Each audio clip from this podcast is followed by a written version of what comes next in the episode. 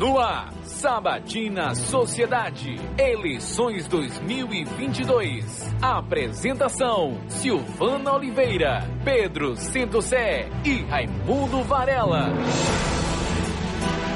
Olá, muito bom dia. Começa agora a Sabatina Sociedade. Hoje, amanhã, segunda e terça-feiras aliás, terça-feiras, né, que vem, vamos conversar individualmente com os candidatos que querem governar a Bahia. Os quatro possuem representação na Câmara Federal. Segunda e terça que vem, vamos entrevistar João Rome, Jerônimo Rodrigues. Amanhã será o dia de ACM Neto e hoje recebemos aqui no Sociedade Truck, o nosso estudo móvel, que está na estação da Lapa, o investigador da Polícia Civil, Kleber Rosa do PSOL, candidato da Federação Agora é a Vez do Povo, com a rede sustentabilidade. Seja muito bem-vindo, candidato. Um bom dia. E a primeira pergunta é: por que o senhor quer governar a Bahia? Bom dia, Silvana. Bom dia, Pedro. Bom dia, Varela. É um prazer estar aqui na Rádio Sociedade. É, a oportunidade de estar aqui também tão perto da nossa população. Eu quero dizer o seguinte: eu quero governar a Bahia porque alguém precisa defender o povo. O que a gente vê é a maioria dos, dos candidatos, a maioria dos candidatos é, disputam na verdade a autoria de grandes obras, enquanto nossa população está passando fome. Essa é é a realidade. Nós temos questões urgentes para a nossa população que envolvem. A gente passa aqui, a gente está aqui no centro da cidade a gente sobe um pouquinho, vai ali na Piedade, a gente vê uma série de pessoas é, vivendo na rua, dormindo nas ruas. A gente vai na Cidade Baixa, é, no Largo de Roma, a realidade é semelhante. É, no Aquidaban também, agora tem uma obra, inclusive, é uma coisa que me angustia saber para onde foram aquelas pessoas né, que viviam, que estavam morando ali no Aquidaban. Então a realidade é que a nossa população vive um processo secular de exclusão social, é, nós tivemos uma abolição que, na verdade, não garantiu inclusão para a nossa população, não, não garantiu acesso, não garantiu cidadania. A abolição, na verdade, ela foi um projeto genocida. A abolição foi um projeto tramado pelas elites brasileiras para fazer com que a população negra deixasse de existir, de fato. E isso se confirma é, por, pela própria Constituição e pelas leis da República. É, a exemplo Vou dar dois exemplos aqui. A lei da capoeiragem. O que era a lei da capoeiragem? Era uma lei que tornava crime a prática de capoeira. Numa, numa óbvia, numa nítida tentativa de criminalizar a população. Se você. Com o objetivo de encarcerar mesmo a população. Uma outra lei era a lei da vadiagem. O que era a lei da vadiagem? É, as pessoas que fossem surpreendidas, né, perambulando pela cidade, como dizia, andando pela cidade, pelos centros urbanos, e não tivesse como comprovar é, meio de subsistência, ou seja, não comprova, não tivesse renda comprovada, também seria enquadrada né, no, no artigo criminal, no Código Penal.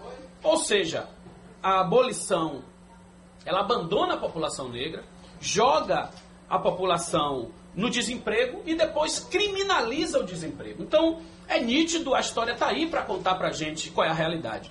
Ao longo de todas essas décadas, ao longo de todas essas décadas, Nunca houve, durante a República, nenhum governo no Brasil que representasse de fato é, a justiça para a nossa população, que representasse a nossa população para que se fizesse, né, ainda que tardiamente, aquilo que a abolição não fez. Então eu tenho dito que o nosso desafio é fazer na Bahia a abolição que o Brasil não fez. E para isso é necessário pensar um programa totalmente voltado para a inclusão da nossa população.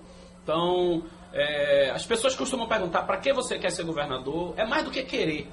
É uma necessidade de vida, é uma necessidade histórica de um povo, o qual eu me sinto, né, e sou parte, de dirigir o Estado brasileiro, de dirigir a Bahia, em função de fazer, na verdade, o verdadeiro programa de inclusão social e de acesso à cidadania que nunca foi feito nesse país.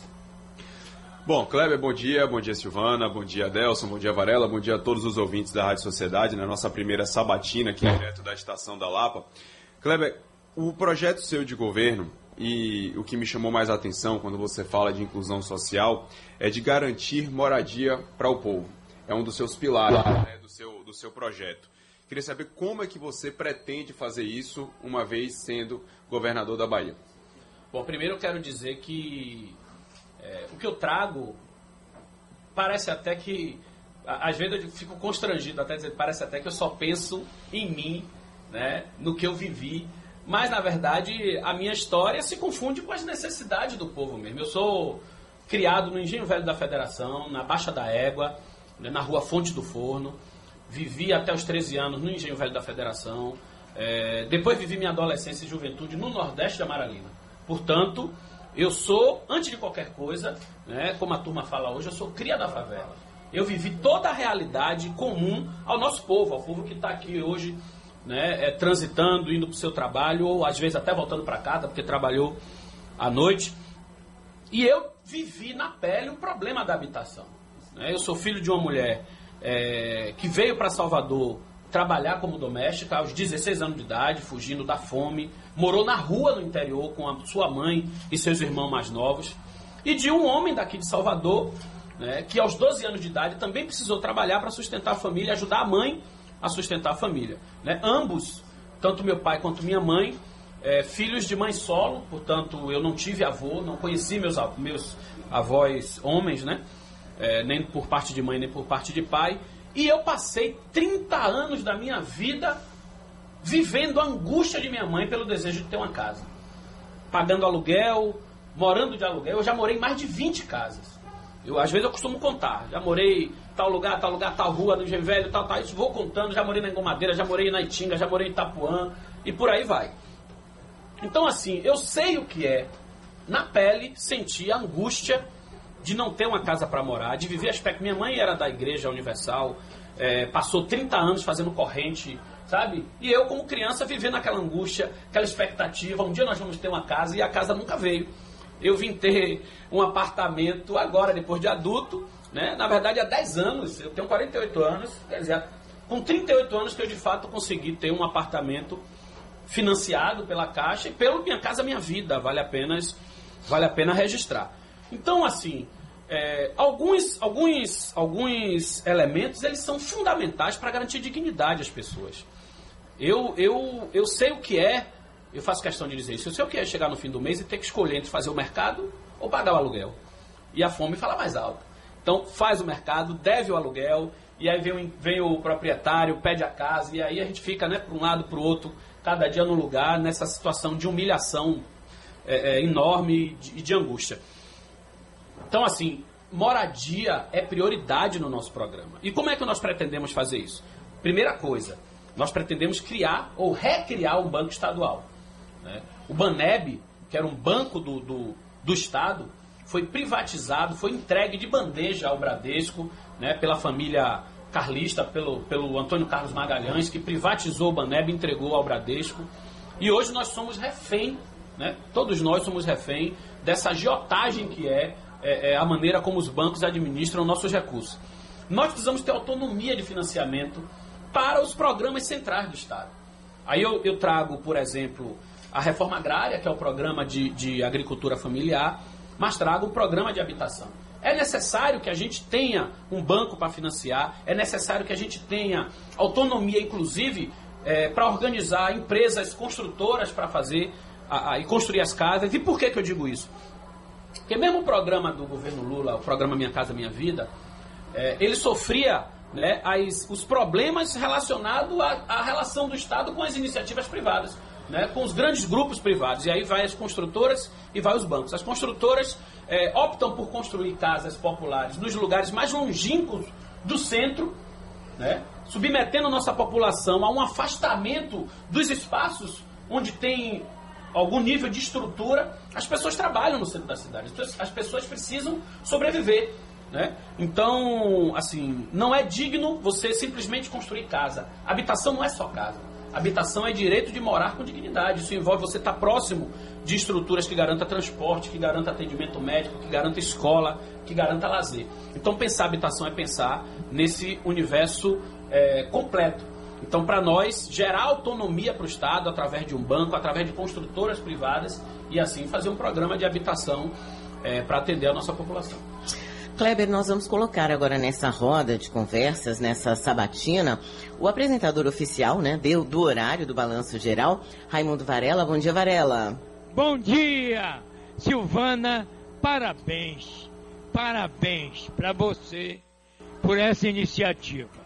Primeiro, pela importância, a grandeza da Rádio Sociedade, de trazer os candidatos para uma conversa aberta, franca, direta, verdadeira. Parabéns. Agora, Silvana, a minha pergunta é uma só. A paz precisa voltar a reinar na Bahia. Hoje mesmo eu dei uma notícia triste. Três corpos perfurados na bala encontrados na prainha do Lobato. O que fazer a curto prazo, Kleber Rosa, sobre este desafio? Bom dia. Bom dia, Varela. É um prazer enorme estar batendo esse papo aqui contigo. Você que é uma referência da comunicação na Bahia. Então, para mim é uma honra poder estar aqui dialogando contigo. Veja, é, a minha eu sou investigador da Polícia Civil, sou fundador do movimento dos policiais antifascismo, tenho 22 anos na polícia e ao longo desse tempo que eu dediquei ao trabalho, eu também dediquei à luta política em torno, é, em favor de uma segurança pública digna para o nosso povo. É, e eu defendo, Varela, que a gente faça um processo de desmilitarização da segurança pública. Quando eu falo desmilitarização, às vezes as pessoas não entendem, acham que é simplesmente transformar a polícia militar em polícia civil ou desmilitarizar a polícia militar. Não é simplesmente isso, até porque isso é um, um, uma mudança de caráter nacional, constitucional, e que um governador não tem autonomia para fazer. Mas o que eu estou discutindo é, a, é, o conceito, né, a concepção de segurança pública militarizante, que inclusive impregna a segurança pública como um todo, inclusive a polícia civil. Eu falo isso porque, por exemplo, só para a gente visualizar, nós vivemos na Bahia também um processo de militarização das escolas. Né? É, as escolas são entregues para a gestão é, é, com a pedagogia militarizada, militarizante, e para a gente perceber que não a Guarda Municipal de Salvador é uma guarda militarizada, é uma guarda civil, né, na sua concepção, no seu conceito, mas na sua prática e na sua metodologia, ela é uma guarda militarizada. Não tem que olhe para a guarda municipal de Salvador que não veja uma guarda militar. No entanto, ela é legalmente civil. E quando eu falo de é, é, desmilitarizar a segurança pública, eu estou falando é tirar o foco dessa lógica de guerra. Né? A segurança pública na Bahia é voltada para promover é, confronto, para promover grandes movimentos de guerra, como se a gente tivesse de fato numa guerra. As pessoas, inclusive, costumam dizer que nós estamos em guerra e não há guerra. Não existe guerra. O que existe é um processo de violência é, é, gerado por grupos, é, por grupos criminosos, por organizações criminosas e que nós temos, nós o Estado, nós a sociedade, temos inteligência, temos tecnologia e temos mecanismos suficientes para enfrentar de forma inteligente. E nesse sentido, a minha proposta, o que eu tenho defendido ao longo de minha vida, é a centralidade da, da investigação como elemento principal da ação policial. A polícia civil, na verdade, ela está absolutamente abandonada. As pessoas, né, na própria polícia, as pessoas costumam apelidar o SI, que é o Serviço de Investigação, de serviço de intimação. Ou seja, os policiais da investigação é, são limitados a meros entregadores de intimação para fazer audiência e não fazem o seu trabalho, é, é, não cumprem, né? não fazem, não desenvolvem, melhor dizendo, a sua função constitucional, que é investigar. E não fazem porque essa tarefa, esse, esse método investigativo, ele é absolutamente secundarizado por essa política é, instituída nacionalmente, repetida na Bahia, que é de usar é, é, o aparato militar como elemento de enfrentamento à violência, na verdade promovendo mais violência. O que a gente vê é isso. O que a gente vê, a população ela está entre a cruz e a espada. A população está amedrontada pela violência circunscrita é, é, em algumas regiões da cidade mas ela também não se sente segura e não se sente protegida com a metodologia utilizada pela própria segurança pública, que costuma inclusive gerar mais violência. Então, através da investigação, é possível fazer o enfrentamento à violência sem produzir mais violência. E aí é importante a gente dizer: o papel da polícia militar tem que ser garantido naquilo que é preconizado constitucionalmente. A polícia militar deve fazer trabalho ostensivo e preventivo, ou seja, a presença da polícia para evitar que o crime ocorra. Tendo ocorrido, ou sendo algo é, processual contínuo, como é o caso das organizações criminosas, isso precisa ser dado uma atenção do ponto de vista da investigação. É a investigação, é a investigação que nos permite é, descobrir, por exemplo, só para a gente ter um exemplo, o caminho do recurso financeiro das organizações criminosas, ter possibilidade de interceptar né? É, e produtos também que são comercializados ilegalmente, a gente está falando aqui da, da, das drogas ilícitas, obviamente.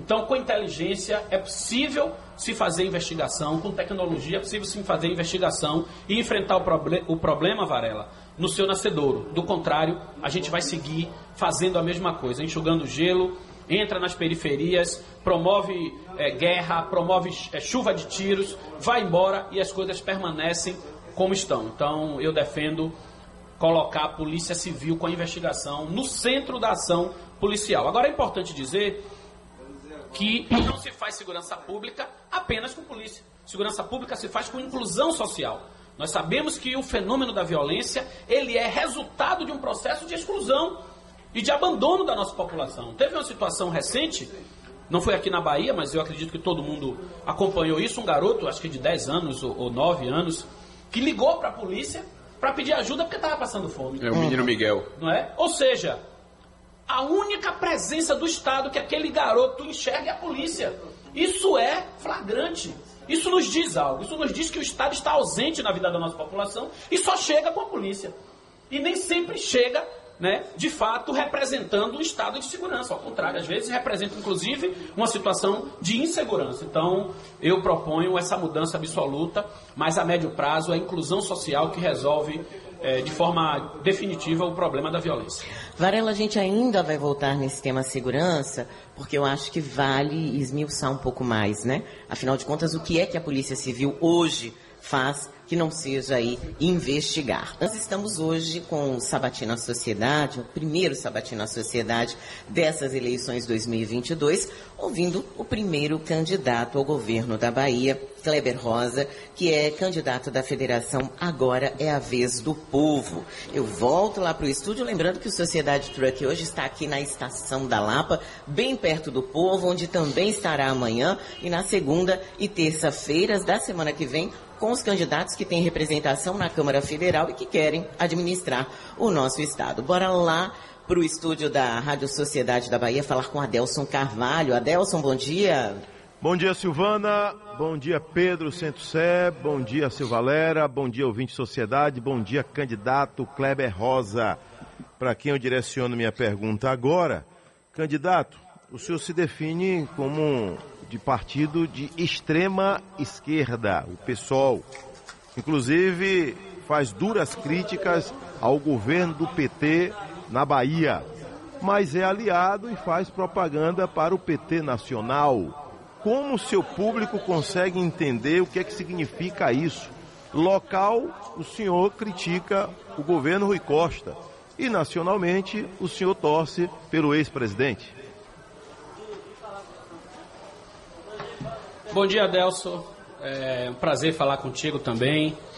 É, te encontrar de novo, né? A gente já se encontrou também lá na, na Sabatina, na TV. É, enfim, primeiro, Adelson, não é verdade que eu me identifique como um partido de extrema esquerda. É, os extremos, eles costumam é, sair de pontos racionais e de pontos de equilíbrio. Eu costumo dizer, inclusive, que, as, que os extremos se encontram então, para mim, a extrema esquerda e a extrema, e a extrema direita é, costumam não ser racionais e não gerar e não produzir é, políticas racionais para o nosso povo. Eu sou um militante, um ativista de esquerda e apenas isso. Né? É, e nesse sentido, Se a gente for discutir o que é esquerda o que é direita, eu diria, inclusive, que poucos partidos de verdade, ainda que se reivindiquem, são de esquerda. Que a gente vê é um movimento de partidos que originalmente tem raiz na esquerda, mas transitando para aquilo que hoje a gente identifica como centro. E aí eu começo a responder sua pergunta dizendo que a experiência é, do governo Rui na Bahia é uma experiência de um governo de centro, né? um governo de centro que não tem e não se identifica com as pautas tradicionais da esquerda. E as pautas da esquerda estão, sobretudo, relacionadas à luta sindical, à luta popular, à luta dos movimentos populares de uma forma geral, pela, é, contra o racismo, pela, pelos direitos dos grupos é, LGBTs, né, pela garantia de demarcação de terras indígenas. Ou seja, a esquerda é identificada por aqueles grupos políticos que se orientam pela defesa dos, dos segmentos vulnerabilizados da sociedade. A direita são aqueles grupos identificados por quem dirige de fato o Estado e sempre dirigiu, né? Os grandes grupos econômicos que defendem um Estado liberal, justamente para ter a liberdade de continuar promovendo seus negócios no Estado, é, continuar garantindo a economia que lhe gere lucro, diminuir direitos trabalhistas para continuar aumentando seu lucro é, e explorando o trabalho, explorando o trabalhador. Então, isso é o que a gente compreende de esquerda e direita. Então, eu não sou de extrema esquerda, eu sou um militante de esquerda. É, agora, para mim, é, a, a urgência em a gente defender o ex-presidente Lula é porque nós vivemos uma tragédia nacional chamada Bolsonaro. Né? Bolsonaro, sim, pode ser identificado como alguém de extrema direita. E é de extrema direita porque nós temos grupos de direita, a gente viu ontem, por exemplo, no debate na TV, são os grupos liberais, são os grupos que defendem é, é, privatização. Bolsonaro junta a sua concepção é, ideológica do ponto de vista econômico com a sua concepção ideológica do ponto de vista moral. E aí, é, é, contrário ao avanço, por exemplo, de direito das mulheres, contrário à demarcação de terras indígenas, porque acha que essas terras precisam estar é, é disponíveis para os grandes negócios, para para as em, empresas de garimpo, né, para o agronegócio desmatar e criar boi. Então, isso sim é a extrema-direita representada por Bolsonaro.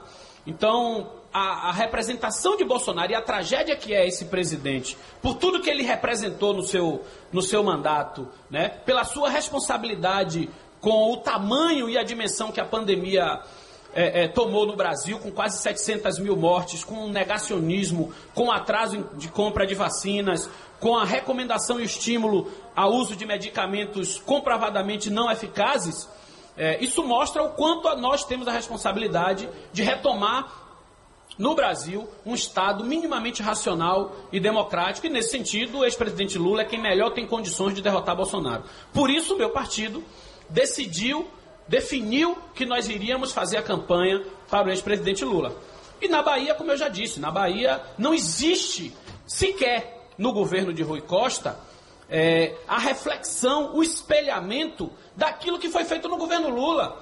Quer queira ou quer não, o governo Lula tinha um programa muito bem definido de habitação com Minha Casa Minha Vida, tinha um programa muito bem definido de enfrentamento à fome, que é, que é o, o Bolsa Família, tinha perspectiva de mudanças na segurança pública com o PRONASSE, que é o Programa Nacional de Segurança Pública com Cidadania, fez um investimento maciço na região Nordeste, visando é, diminuir a disparidade entre Nordeste e Sudeste, garantindo assim um atendimento à, à, à região mais pobre do Brasil.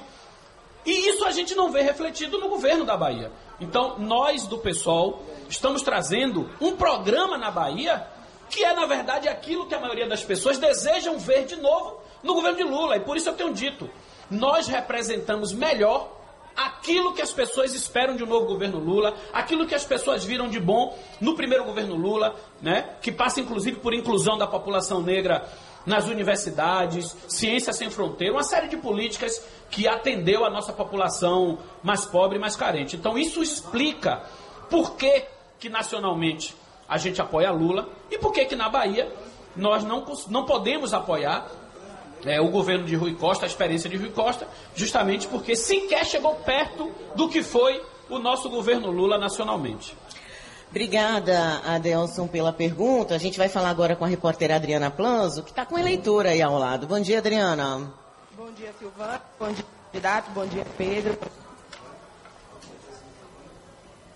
Eu estou Francisco, ele Senhor Francisco, né? morador do bairro do Cabula e tem uma pergunta para o candidato. Bom dia, senhor Francisco. Bom dia. Ô, ô, eu, a minha pergunta seguinte é essa. Se por acaso o senhor for eleito, qual é o, o propósito do senhor para o desemprego, que o desemprego está atingindo muito a população, mas a, a, a população negra está sendo mais e, discriminada.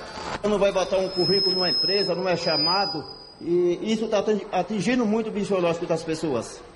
A minha pergunta é essa. Obrigado. Então, se alguém teve dificuldade de ouvir o senhor Francisco, ele quer saber como o candidato, caso eleito, vai eh, gerir o desemprego, vai administrar para que a gente tenha mais vagas, mais postos de trabalho aqui na Bahia e uma diminuição do desemprego, em especial dentro das pessoas negras, né? Dentro do grupo de pessoas negras que acabam sendo as que mais sofrem com o desemprego no Estado. Ok. Francisco, um abraço, bom dia para você. Obrigado pela sua participação, pela sua contribuição. É, o que eu estou trazendo, Francisco, como proposta imediata. Primeiro é importante dizer que desemprego ele é um fenômeno que precisa ser enfrentado durante todo o período. Né? E é com infraestrutura, é com garantia de melhoria da vida na sociedade que a gente garante o, o pleno emprego. No entanto, para a gente enfrentar de forma mais objetiva esse número gritante do desemprego, eu estou trazendo a proposta do salário mínimo regional. O que é o salário mínimo regional e como ele vai impactar na geração de empregos? O salário mínimo regional é uma política local, uma política estadual que define o valor do salário mínimo na Bahia acima do salário mínimo nacional. Eu não estou inventando nenhuma novidade, isso já acontece em alguns estados.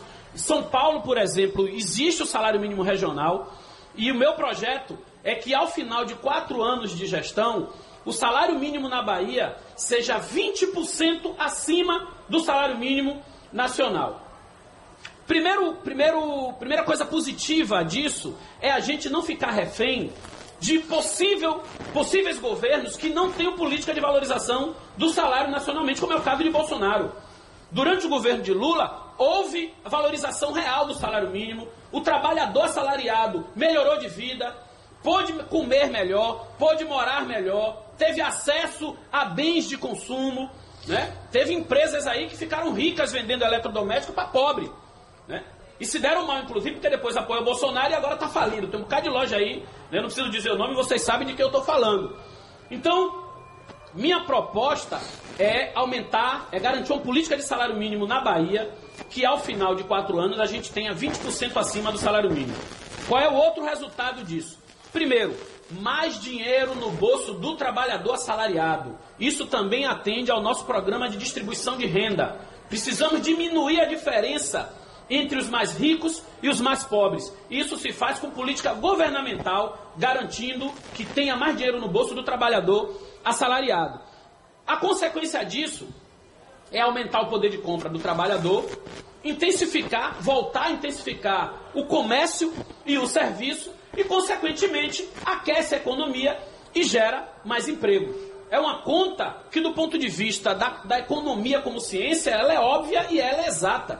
À medida que tem mais dinheiro circulando, mais dinheiro na mão das pessoas que consomem, mais você melhora é, os setores é, do comércio e do serviço e, consequentemente, gera mais emprego. Então, essa é a política que eu estou defendendo, Francisco, é, de forma mais objetiva para enfrentar o problema do desemprego. No entanto, é, todo investimento que a gente vai fazer em outros diversos setores, ele ajuda a garantir o pleno emprego. Só para ter um exemplo. À medida em que a gente investe em segurança pública, diminui os problemas envolvendo violência, melhora a imagem da Bahia. A Bahia tem um potencial fantástico de turismo. Né? Salvador, interior, Chapada, enfim. É óbvio que a imagem negativa da Bahia relacionada à segurança diminui o potencial do setor turístico. Então, só para a gente perceber como o emprego ele também é gerado né, por investimento em os mais diversos setores.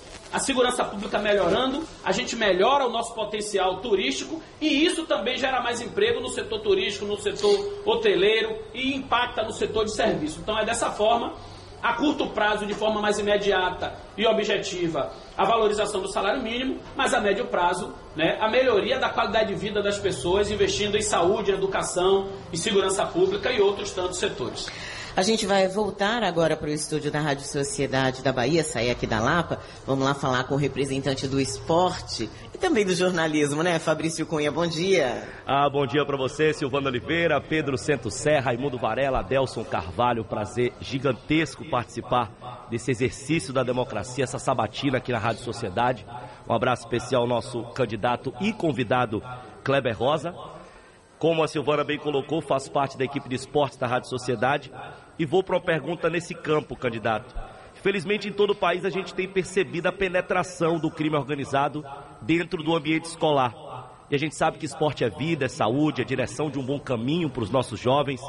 Como você enxerga o atual estágio das políticas públicas direcionadas à fomentação do esporte dentro das nossas escolas estaduais? E o que fazer para melhorar e potencializar essas políticas públicas? Bom dia, candidato. Bom dia. Vejam, é, na verdade não existe, né? Não existe política de esporte é, na educação na Bahia. Não existe. Eu sou professor, né? eu estou no chão da escola, eu estou em sala de aula, eu sou professor hoje que atua na EJA, na educação de jovens e adultos. Conheço a realidade da escola e não existe, inexiste um programa de esporte é, para a educação na Bahia. No máximo, o aluno consegue ter acesso ali a um futebol, a, a algo muito pontual dentro da disciplina de educação física, o que é, obviamente, algo é, insuficiente. Eu tenho defendido, está no meu programa, a inclusão da concepção e do conceito de Anísio Teixeira para a educação. Anísio Teixeira sugere a educação de tempo integral é, e de forma universal do ponto de vista humano, ou seja, o Estado precisa garantir para o educando uma educação que extrapole a ideia apenas de quadro de giz, professor, aliás, piloto, né, que não existe mais o giz, é, professor e sala de aula. Nesse sentido, a educação de tempo integral iria proporcionar ao aluno justamente o acesso ao esporte, o acesso à arte, à música, à dança, né? mas o esporte não só futebol, mas o, a natação como prática de esporte, a diversidade é, esportiva, o atletismo. E isso também, eu volto a dizer, eu não estou inventando moda, nem estou tirando nenhuma ideia é, é, da carochinha. Nós temos na Bahia a implementação de um projeto de Anísio Teixeira, que é o modelo Escola Parque. E que já funcionou né, de forma muito brilhante, segue funcionando, ainda que não é, da maneira que a gente deseja, mas não deixa de ser um, um, um, algo pontual, isolado ali como um mero modelo. É necessário que a gente estenda esse modelo é, para toda a educação da Bahia e dessa forma né, a gente contemple a ideia de uma educação é, completa do ser humano, com acesso ao esporte, com acesso à educação física, mas também com acesso à arte, à música, ao teatro, ao entretenimento de uma forma geral. Né? Então, essa é a proposta que nós estamos defendendo. E, nesse sentido, ainda, ainda dialogando do ponto de vista da educação, é, há um processo de militarização das escolas, do qual eu sou contra, o meu partido é contra. A militarização não serve nem para a segurança pública, e as pessoas que estão aqui com certeza sabem do que eu estou falando. O modelo de militarização não atende às necessidades da segurança pública, não atende muito menos à educação. É óbvio que as pessoas correm para a escola militar porque todo mundo quer o melhor para seu filho, a escola soa como uma escola um pouco mais organizada, não tem grandes problemas de disciplina, mas isso não significa dizer que o Estado não tem a condição de garantir. Todas essas condições, uma escola bem organizada, bem estruturada, né, com disciplina, com funcionamento real da educação, sem precisar recorrer à ideia da hierarquização militar, sem precisar construir a ideia de que nossos alunos precisam ser vigiados, como se estivessem sendo policiados no seu cotidiano. Essa educação é, é uma educação que distorce a nossa capacidade de reflexão crítica sobre nós, sobre nossa história e sobre nossa sociedade. Portanto, nós somos é, deliberadamente contra o processo de militarização das escolas. A gente vai para mais um intervalo e na volta eu queria fazer, Pedro, um pinga-fogo como candidato, porque há várias questões aqui a serem melhor esclarecidas das respostas que ele deu, para a gente não deixar a, as pontas soltas, né? Para que os nossos ouvintes possam compreender um pouco melhor, inclusive, qual é o programa do candidato, caso ele seja eleito. E tem pergunta também na área de habitação, mais especificamente no Minha Casa Minha Vida, de um ouvinte nosso, do Milton, que mandou aqui pelo WhatsApp. Pois é, nós estamos recebendo hoje o candidato da Federação Agora é a Vez do Povo, PSOL e Rede Sustentabilidade, Kleber Rosa conversando conosco. E quem estava aqui no YouTube acompanhou um pequeno bate-papo que a gente teve, um pedido para que ele seja um pouco mais assertivo, mais direto, mais conciso nas respostas, para que a gente possa explorar um pouco mais esse programa de governo, né, que o candidato irá utilizar caso ele seja eleito governador da Bahia. Eu vou aqui perguntar, candidato, já que o senhor foi um dos últimos assuntos do senhor com relação às escolas eh, militares, aos colégios militares, né? Para o bem ou para o mal, são as escolas na Bahia que têm melhor resultado. Então, por que não utilizar esse modelo que tem melhor resultado e optar por outras possibilidades? Primeiro que do ponto de vista do conceito pedagógico desenvolvido pela ciência educação, a militarização não é parâmetro de educação. A militarização segue uma lógica de hierarquia absoluta, de obediência e de análise acrítica da realidade. A educação vai no encontro de tudo isso. Educar é estimular a reflexão crítica, estimular é, é, educar estimular o questionamento e a capacidade de refletir e analisar sua história e sua realidade. Portanto, que cidadãos e cidadãs nós pretendemos educar? Né? Nós pretendemos formar com a educação. Isso está em jogo. Isso está em jogo. Do ponto de vista da qualidade, olha que paradoxo. O Estado se autodeclara incompetente e entrega a escola para a polícia, que é uma instituição do Estado. Não faz sentido. A polícia só é eficaz porque o Estado tem capacidade de ser. Porque a polícia é só uma parte daquilo que é o Estado. Como é que nós vamos admitir que a Secretaria de Educação não tem condições de fornecer uma educação de qualidade e só quem tem condições de fazer isso é a polícia? Isso é um paradoxo. A gente resolve isso fazendo uma reestruturação da segurança pública, perdão, da educação. E mais uma vez eu digo, eu não estou inventando nada. Nós temos o modelo do IFBA, por exemplo, Instituto Federal de Educação, que funciona na Bahia, que é a escola de ensino médio e é federal. E funciona. E por que funciona? Porque a carga horária do professor é infinitamente menor.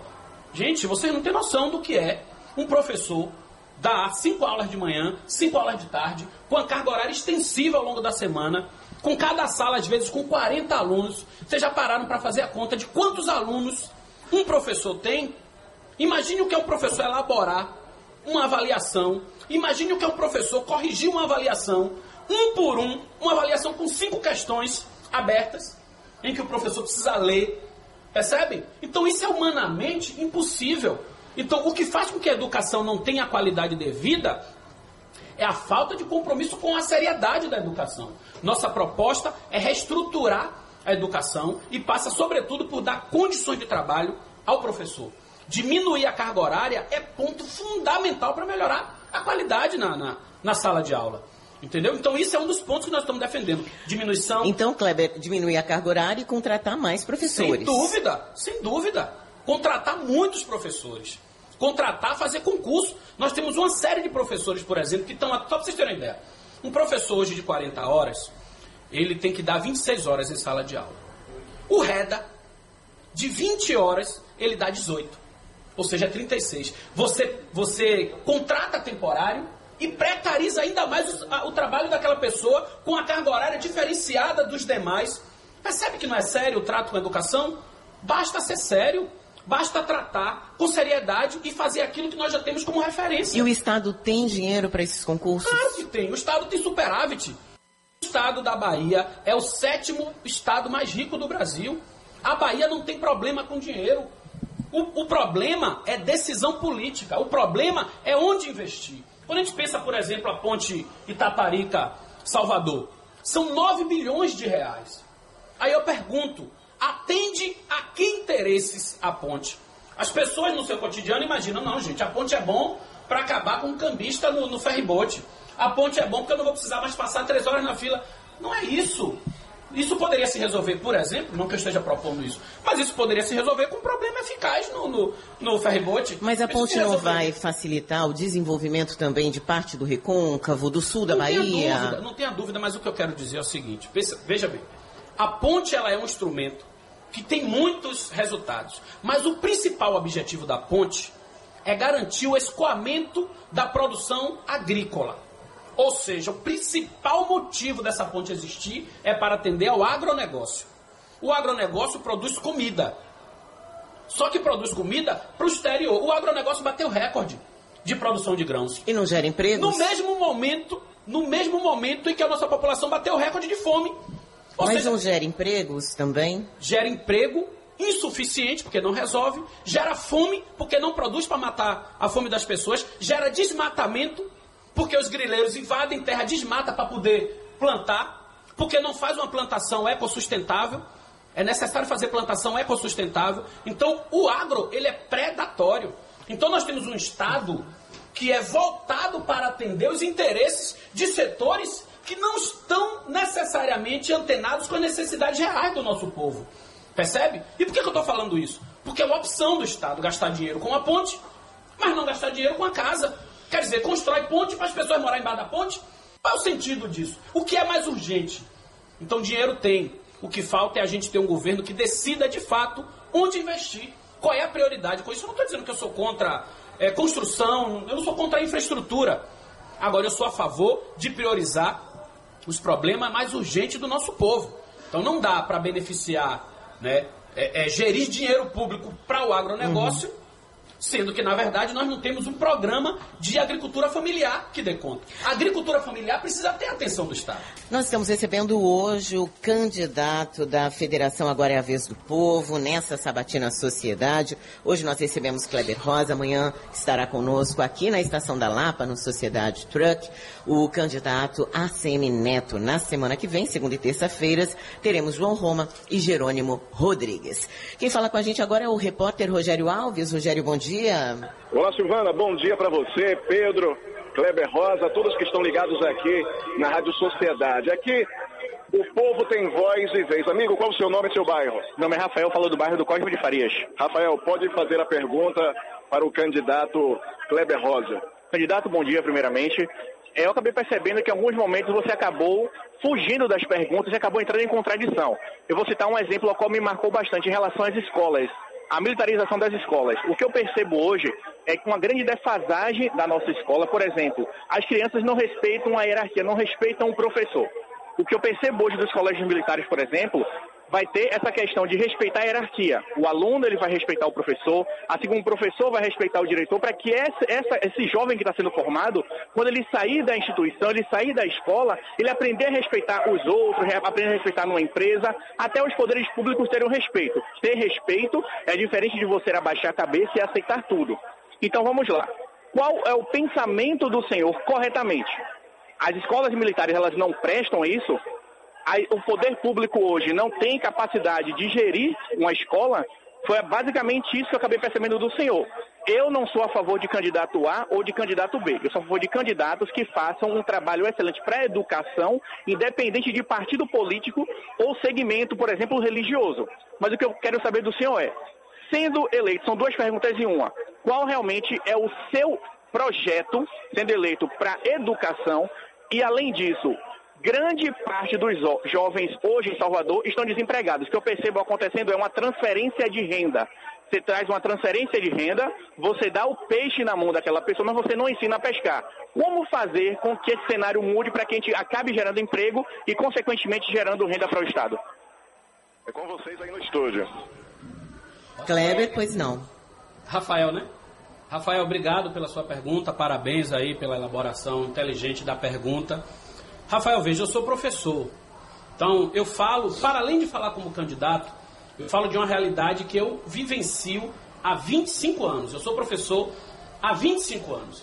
E eu posso te garantir que o que gera a indisciplina, e eu falo como como aluno que fui também de escola pública.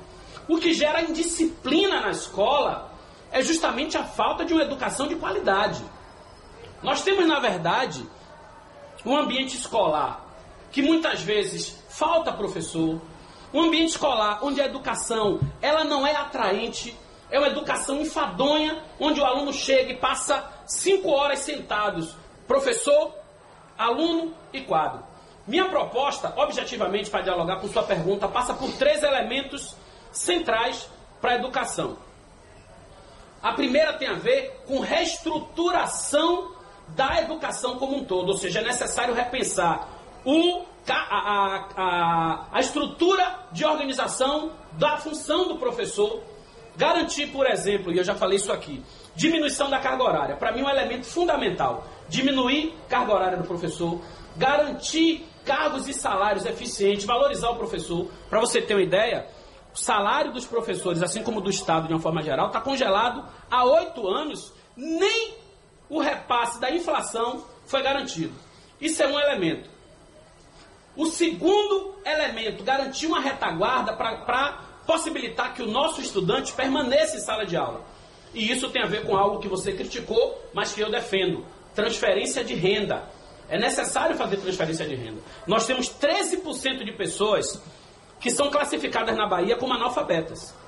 Isso não conta aqueles alunos que abandonaram a escola na quinta série, na sexta série. Ou seja, nós temos um número gigante de pessoas que precisam voltar para a escola. Boa parte dessas pessoas, o seu universo quase todo, né, não está na escola por falta de condições socioeconômicas de frequentar. Né? Porque trabalham desde cedo, porque precisam abandonar a escola para é, ajudar a família no trabalho, enfim, uma série de motivos. É necessário que a gente tenha uma política de retaguarda para garantir que esses alunos sejam atendidos nas suas fragilidades socioeconômicas. Né? Isso se faz, por exemplo, com a proposta que eu estou trazendo para o desenvolvimento do ensino médio, que é iniciação científica no ensino médio. É, a iniciação científica é hoje algo que está circunscrito à universidade. É necessário que a gente traga isso para o ensino médio. É necessário que já no ensino, ensino médio nossos alunos experimentem né, o convívio com a ciência. E isso também pode ser feito, e eu proponho que seja feito, através de bolsas de estudo. E o terceiro elemento, que você também questionou de forma muito inteligente, é a questão do militarismo.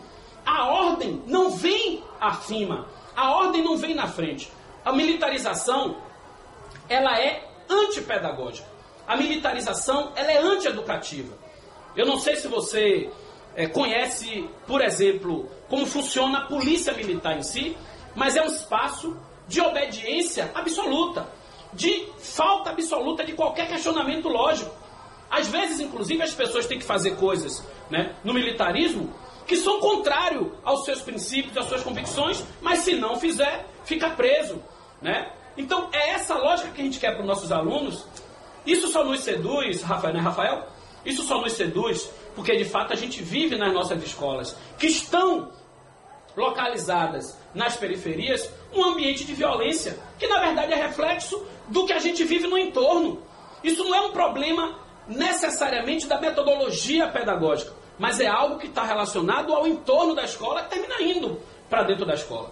Eu sou professor e digo a você com toda a convicção: se a gente tiver uma escola de qualidade, se a gente tiver um ensino que seduza o aluno, a gente resolve o problema da disciplina e a gente prepara pessoas para a vida com capacidade crítica. Esse é o objetivo de educar. Educar uhum. é preparar os nossos educandos para refletir criticamente sobre sua realidade. E o militarismo vai na contramão disso.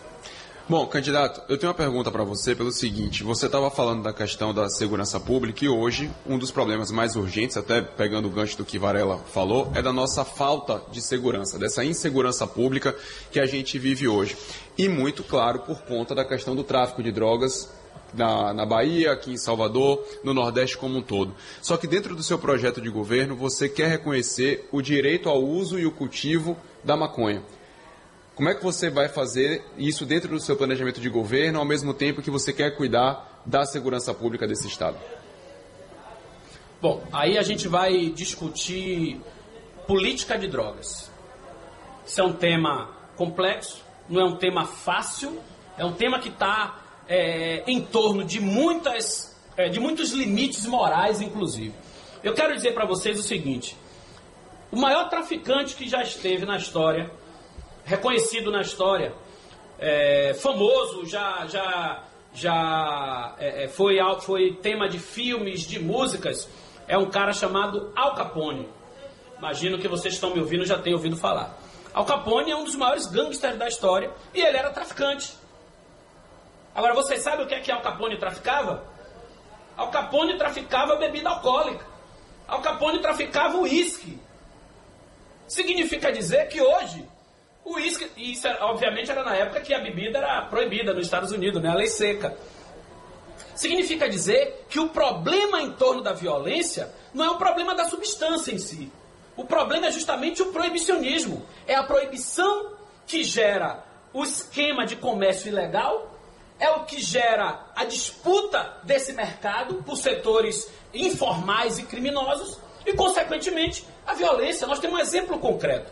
Então, o problema da, por exemplo, a proibição da droga né, não impede que as pessoas tenham acesso. Quando alguém fala assim, ah, você, a senhora, como é que a senhora pode ser a favor? Minha senhora aí que está ouvindo, que tem um filho com problemas de droga em casa, como é que você pode ser a favor da, da, da liberação das drogas? A proibição impediu aquele problema?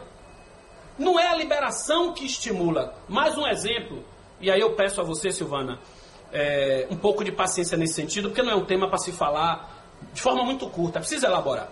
Eu quero que vocês reflitam comigo sobre como uma política pública em torno de uma substância pode fazer toda a diferença. O álcool. O álcool não tem política pública é, do Estado nem do, do governo para desestimular. Propaganda liberada, estímulo, né? já é parte da cultura. Sexta-feira, a Lapa aqui, por exemplo, né? virou uma festa, tudo em torno do álcool. As pessoas se socializam com o álcool. Como é a política para o cigarro? A política para o cigarro é uma política de desestímulo. O cigarro não é proibido, o cigarro é liberado, mas você tem uma política de desestímulo, de proibição, né, de limitação de uso em determinados lugares. Você tem uma propaganda negativa na carteira. Você tem o impedimento de propagandas na TV. Ou seja, é liberado, mas existe uma política estadual de desestímulo. Consequentemente, o consumo de álcool aumenta. E ao longo desses últimos 30 anos, o consumo de cigarro diminuiu. Ou seja, é possível ter controle e ter uma política de desestímulo ao uso de droga. O cigarro hoje ele continua sendo um problema, mas ele é um problema apenas de saúde. Então, para mim e para nós aqui, basta pensar um pouco. O que mata é o proibicionismo. O que mata é a guerra às drogas. O que mata é o movimento em torno da proibição. E na prática, aqui para nós, a droga tá aí para todo mundo. Todo mundo usa maconha, todo mundo usa pó, todo mundo usa o que quer. Agora, é, Kleber, eu vou só lhe pedir para não generalizar. É. Né? todo mundo Desculpe, é muita gente. Mas é. todo mundo é muita gente. Eu, por exemplo, não uso maconha, não. não. uso cocaína. Eu também não. E eu queria lhe fazer uma pergunta ligada a essa questão das drogas. Porque é, a gente sabe que o, o cigarro, ele não embriaga ninguém digamos assim, né? Ele não tira ninguém é, do seu filtro normal. Claro. E as drogas fazem isso, assim como o álcool faz também. Isso. Como é que a gente lida com o que é deletério que a droga traz? além da questão de saúde pública, porque a gente não pode deixar de ver que assim como existem alcoólicos, existem adictos também. E um adicto é um prejuízo para uma saúde que só quem realmente tem ou teve alguém na família que sofreu com a adicção, é que sabe o que é uma família que sofre com isso. Silvana, veja, é, defender a mudança da política não é defender o uso. Quando eu falo que todo mundo usa, obviamente que eu estou falando uma figura de linguagem, o que eu estou dizendo é que as pessoas têm acesso fácil. Né? a proibição não impede as pessoas de ter acesso. É disso que eu estou falando. E isso é fato. Isso é fato. O que eu estou dizendo é que o que está em torno dessa proibição que envolve a guerra às drogas é que de fato que provoca a violência. É óbvio que o consumo de entorpecentes ele é um problema, mas ele pode ser um problema, assim como o álcool é, circunscrito a um programa de saúde pública. Existem pessoas que têm problemas com álcool.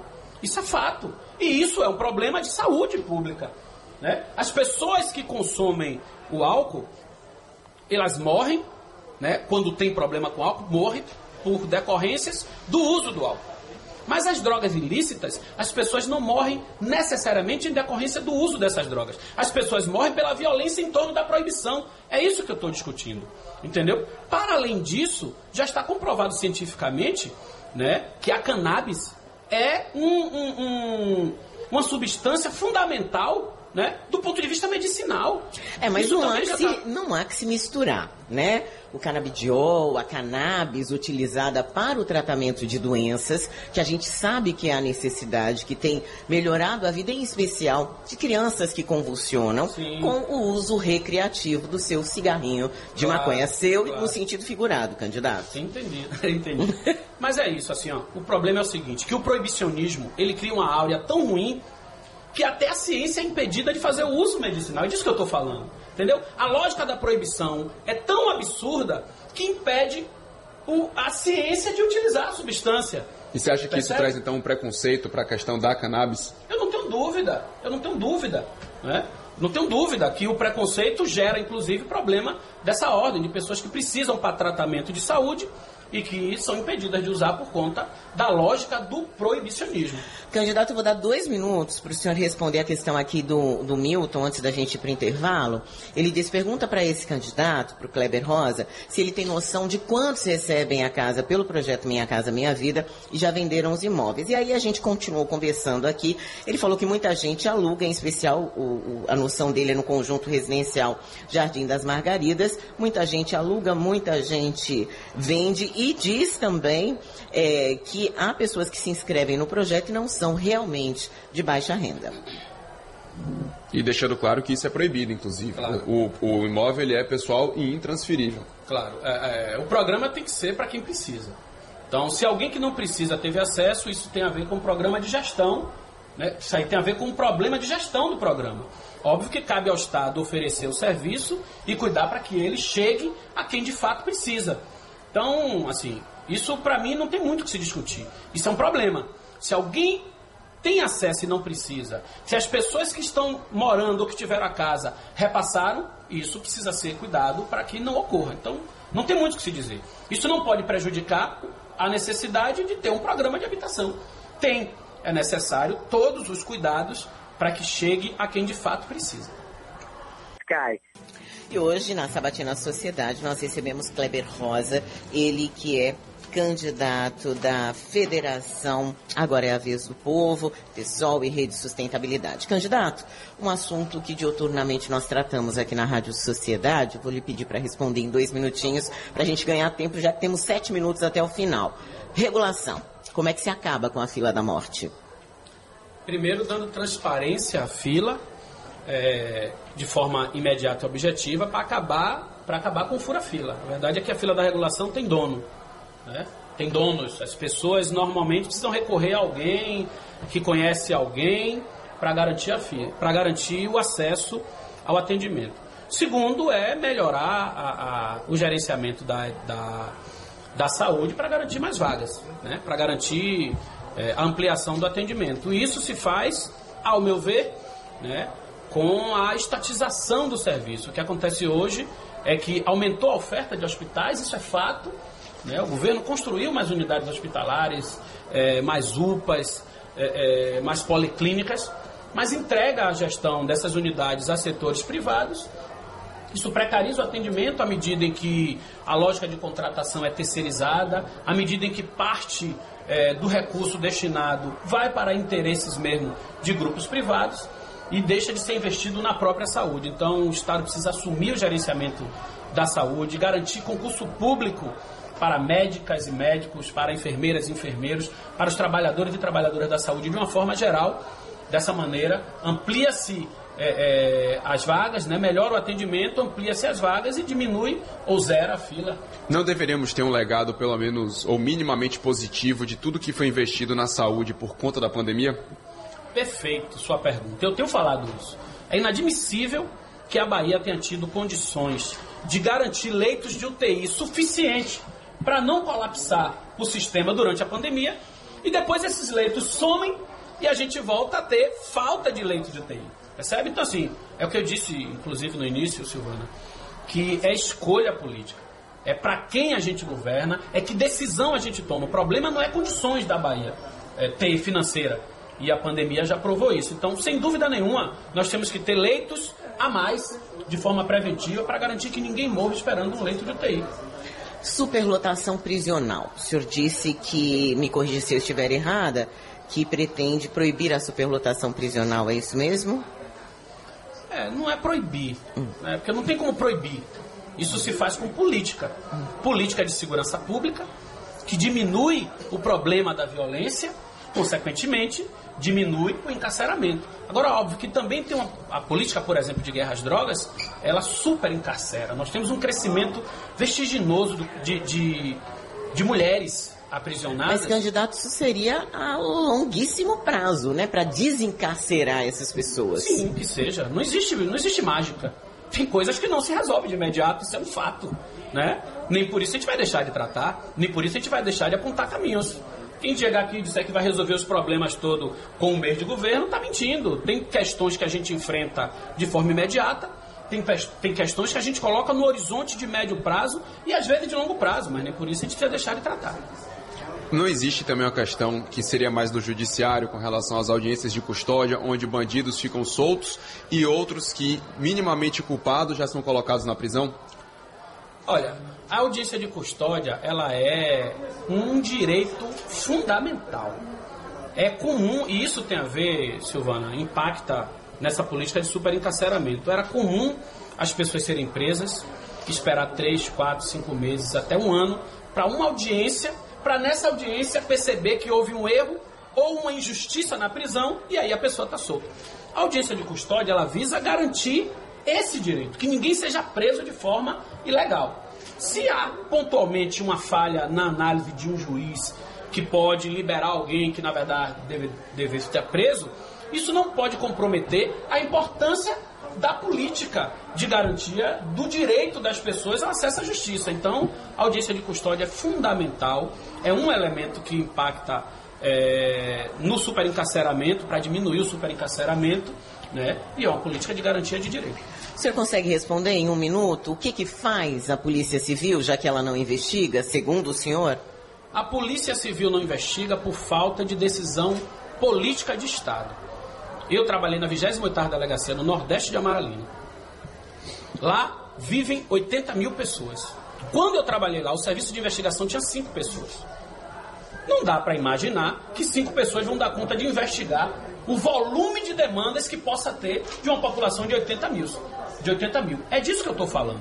É óbvio que o investigador ele está ali para investigar. Agora, a maneira como é organizada a polícia, ou como não é, como está abandonada e sucateada, não permite que a, que a Polícia Civil cumpra a sua função constitucional, que é investigar. Não há prioridade na investigação, há um abandono da investigação e uma prioridade na ação letal, na ação violenta, na ação de guerra.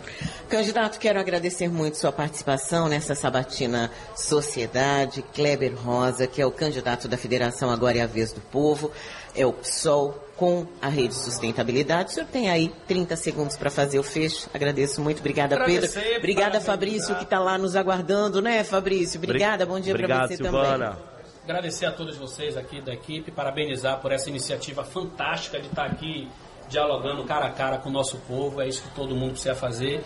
E me coloco à disposição para outras oportunidades de voltar aqui. Obrigada, Pedro. Bom dia. Obrigado, Silvana. Obrigado mais uma vez, candidato. Bom dia para todo mundo.